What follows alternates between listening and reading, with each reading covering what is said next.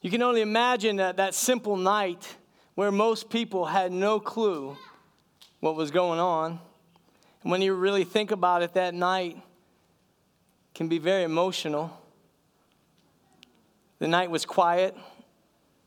I'm sure the scene was very surreal. The cattle were lowing. I don't even know what lowing means. And Mary was pregnant by the Holy Spirit. In Luke chapter two, verses one through seven, it says this: In those days, Caesar Augustus issued a decree that a census would be taken of the entire Roman world. This was the first census that took place while Quirinius was governor of Syria, and everyone went to their own town to register. So Joseph also went up from the town of Nazareth to Galilee, to Judea, to Bethlehem, the town of David, because he belonged to the house and the line of David. He went there to register with Mary, who was pledged to be married to him, and he was expecting a child. While they were there, the time came for the baby to be born, and she gave birth to her firstborn, a son. She wrapped him in cloths and placed him in a manger, because there was no guest room available for them. The last song that Jed set up here, "O Holy Night," there's a phrase in there that I really want to zero in on tonight. I really want you to, to, to get this, where the song says, "The thrill of hope, the weary world rejoices, for yonder breaks a new and glorious morning." Church, I believe that every single one of us, we could agree that we do live in a weary world, don't we? We live in a weary world, and it can be overwhelming. There's so much anxiety. There's the, the economy is struggling. The, lots of relationships are messed up. And every third person seems to have some kind of disease. And church, we know that families are struggling. It's like we're fighting to stay above water. So, so many of us tonight, we can relate to that phrase, the weary world. But I love more than anything what that song says next. It says, there is a thrill of hope. A thrill of hope. That maybe, just maybe, those who were putting their faith in God for centuries, that they, they had hoped that the one that they would call the Messiah would be born. And one day everything would be different.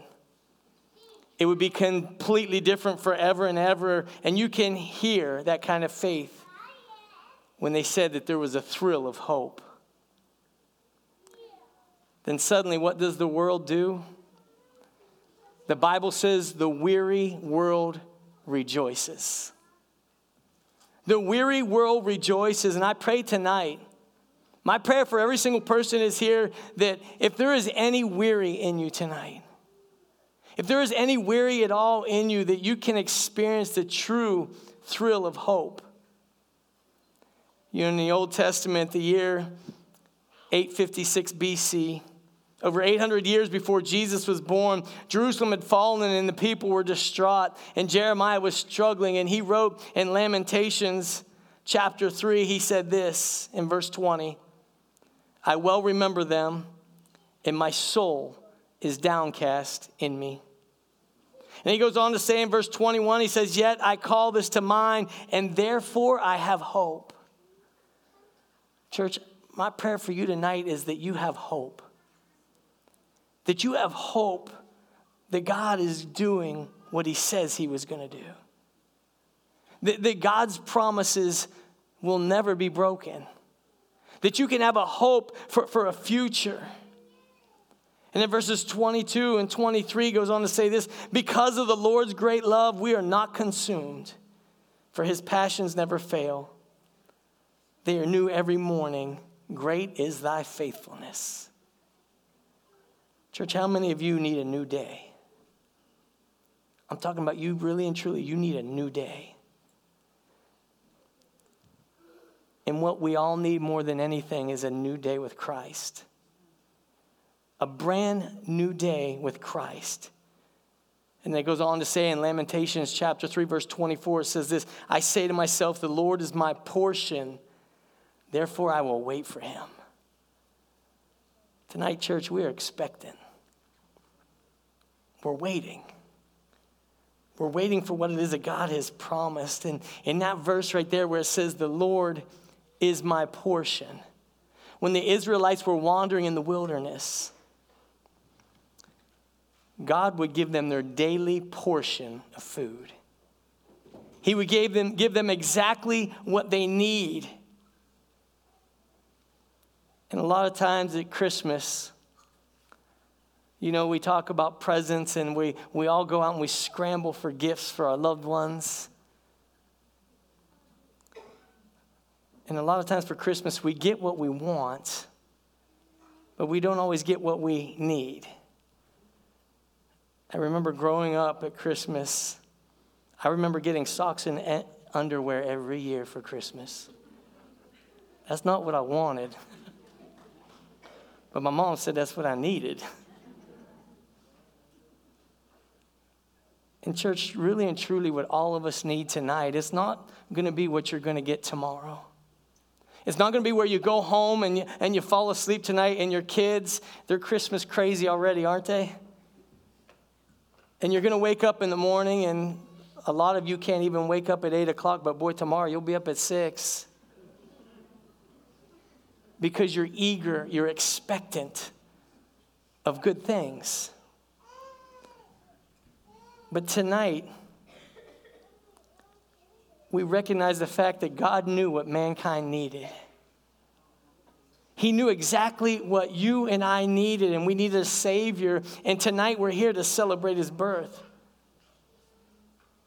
Many of you, if you're under the age of twelve, you're thinking about tomorrow.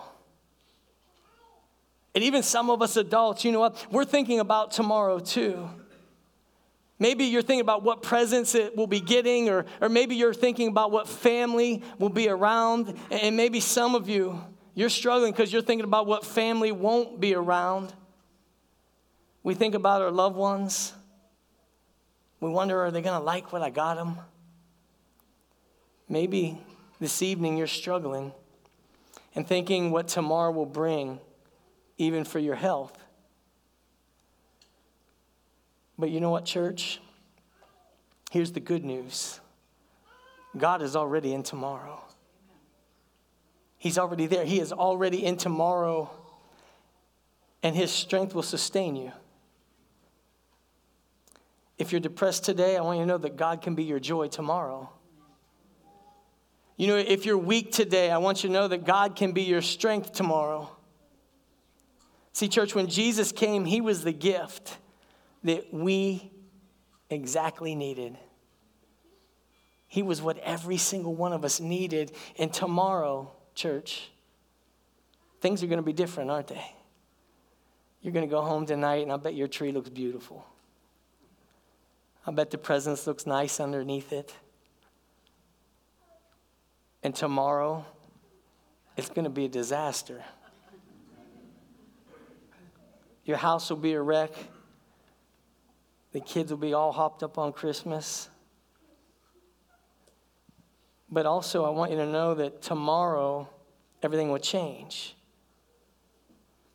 As we think back to when Jesus was born, do you realize that tomorrow changed everything? It, it was a new day with Christ. A new day with Christ brings exactly what you need, and you what you need is the presence of God. Imagine His presence. His reality, His strength, His power, His goodness. Church, imagine His portion for you, that He will supply your portion, exactly what you need. And so therefore, church, we wait for Him. A lot of kids tonight are waiting for someone. But I want you to know that that brand new day that we're going to get tomorrow, things can be different. Church, no matter what we go through in life, doesn't it always seem, if you let it happen, that tomorrow it looks different, doesn't it? Today, maybe you're falling apart, but if you really have a good perspective, if you let God give you perspective, tomorrow will be different. And so tomorrow, as we celebrate Christ's birth, I hope that tomorrow is different for you. See, it's the thrill of hope. It's about faith in the darkness. It's the belief that there's a new morning coming out of the middle of chaos.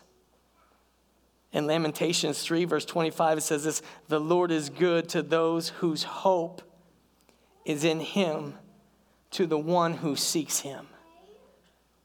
Church, the Bible says that he is good to us. When your hope is in him, he is good to you. When your faith is in him, he is good to you. When you are seeking him, and Jeremiah says, "And when you seek me with all your heart, I will be found by you, declares the Lord." So tomorrow, church, depending on what your perspective is, you're going to find what you're looking for. You really are. If you're looking for joy, you're going to find joy. If you're looking for peace, church, you're going to find peace. If you're looking for strength, you're going to find strength. And to many of us, we're putting our hope in the wrong places. You know that gift that you struggled so bad to get your child, maybe to get your spouse, to get your best friend. I mean, you looked everywhere and you finally found it. And you're, some of us, we put our hope in that gift saying, man, that's going to be a game changer for them. It might be tomorrow. But I'm talking about permanence, church. I'm talking about reality. The Lord is good to those whose hope is in him. Church, he is what we need. Do you realize you can live forty days without food? Do you realize that you can live eight days without water? You can even live four minutes without oxygen. But we can only lo- live a few seconds without hope. And to many of us, we're putting our hope in the wrong places in church. When we put our hope in the wrong places, we start to end up hopeless. We, be- we become hopeless, and we become the weary world that wonders like, God, where are you? We become the weary world that you're like, man, where is the goodness in it? So this evening, church, I ask you, where is your hope? Where is your hope tonight? Last verse I want to read to you is Hebrews chapter ten, verse twenty-three. It says this, "Let us hold unswervingly to the hope we profess, for he who promised is faithful." So, church, can you imagine on that night that Jesus was born? For centuries, the people were waiting, waiting and wondering, like, when is he coming? Is this going to be it? Is he the one? Is he the one that God promised us? And so tonight, church, I want you to think about God's promises in your life. He promised you a Savior. And that's exactly what you have if you want him. If you want him. And so tonight I want to encourage you not to lose hope. Tonight I want to encourage you to hold on to the hope we profess. Tonight I want to encourage you to be excited. Not just excited for the gifts tomorrow, but for what we celebrate this evening, the coming of Jesus. And I'm talking about, church, the thrill of hope. See, Jesus is the real thing. He is. When that announce, when the announcements of a baby is coming into a family, you know, you see all these big reveals that happen and everybody gets all excited. Some people get crazy. But when, when the announcement of the baby is coming into a family, it doesn't seem real, does it? I remember when, when my wife told me that she was pregnant with Joshua, I was like, oh, cool. But I tell you what, the first time I laid my hand on her belly and I felt that arm or leg just go, oh, it became real. It was very real to me. But see, when you hear about a baby, it's hard for it to be real at times. But when you can look at a baby when you can feel the baby, when you can gaze at the baby, it's a game changer. This evening, while we were singing our favorite Christmas hymns here on Christmas Eve, my my youngest granddaughter, Lennon Jo, she wanted her papa to hold her. And I was singing, I was making a joyful noise to the Lord, by the way. But I was singing, and that little girl, she grabbed my face, and she stared at my mouth. As I was singing those songs to her, I realized she was taking every piece of it in. And as I looked at her, I'm like, this is real. This is very real. In church, I want you to know a baby changes everything. A baby changes everything. Isn't it amazing how when you don't have any little ones around, Christmas is just like, oh, it's Christmas. Man, you got a baby in the mix. It's amazing. See, a baby, it makes you think differently. It makes you look at things differently. And when you look at a baby, church, you should see hope. You should see absolute hope, because a baby, it makes things look better. A baby means a new beginning. And so tonight, I want this baby that we are celebrating, the birth of Jesus Christ, I want the fact that we are celebrating this baby to be real to you. Not that you come to church on Christmas Eve because it's tradition. Not because you come to church on Christmas Eve because your kids ain't looking at the presents driving you crazy for an hour. That you're coming to church tonight because this is real to you. It's not just something that you hear about at church. It's something that needs to be real. So on this holy night tonight, the night to be celebrated, the night that we are to be lifting him up, church, that we are to be thankful. Do you realize that Jesus came to change the world for generations? So as I asked Jed to come up here to the keyboard tonight, Jesus came to change the world for generations. And do you realize that this happened thousands of years ago, and look, we're still here. We're here tonight. We're celebrating thousands of years later because it's real. A baby changes everything. And we're here tonight remembering it. We're here tonight honoring it. We're here tonight to worship him for what it is that he's done. There's kids that are here tonight. They're excited. I tell you what, they're excited. I love to hear the chatter of excitement on Christmas Eve of the kids. If it drives you crazy, you need to go sit in a church that doesn't have any kids. You'll long for it.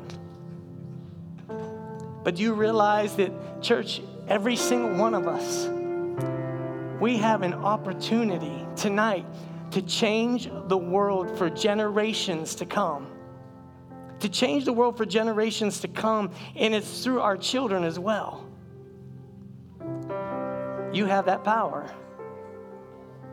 And it's about teaching your children what tonight is really about. It's not about the presents. It's not about the lights. It's not about some overweight man. It's the fact that Jesus came to this earth, the greatest gift, church, that you can ever have. And you teach your children. And when you teach your children, do you realize you are literally changing the world for generations to come? The world will be different because of the hope that you've instilled in your child. So tomorrow, when you're sitting around that Christmas tree and your kids are, man, they're excited. Maybe it's your grandkids. They're all excited about what is in that package, that gift that someone got for them. I want to encourage you, before you open anything, you teach your kids what Christmas is all about. That gift that's under the tree, it's going to break sometimes in an hour. Or it went up in a closet, a yard sale, the dumpster. But the gift that God gave you in Jesus Christ, it's a gift that lasts an eternity. I had a man tell me one time, he said this, he said, I hope that my children make it to heaven. And I told him this, I said, you know what? Do you realize a large, large, large percentage of whether or not your kid makes it into the kingdom is up to you. It's that you teach them, you show them, you live by example because of the gift that you've been given through Jesus Christ. So tonight we're going to get ready and we're going to close with the song Silent Night. And I want you to remember this, church. The one that brought light into the darkness is who we're celebrating. So as we get ready to light our candles tonight and you're going to sing that song Silent Night, I want to encourage you to think about those words. I want to encourage you to check out for a minute from the commercialism of Christmas and just focus on what it is that Jesus Christ did for you. He came to earth for one reason, and it was to die a horrible death so that you and I can have the gift, church. It's a gift. You can't earn it. You can't buy it. It's already been paid for. The gift of eternal life, and it only is through Christ Jesus. So, church, I want you to stand with me tonight.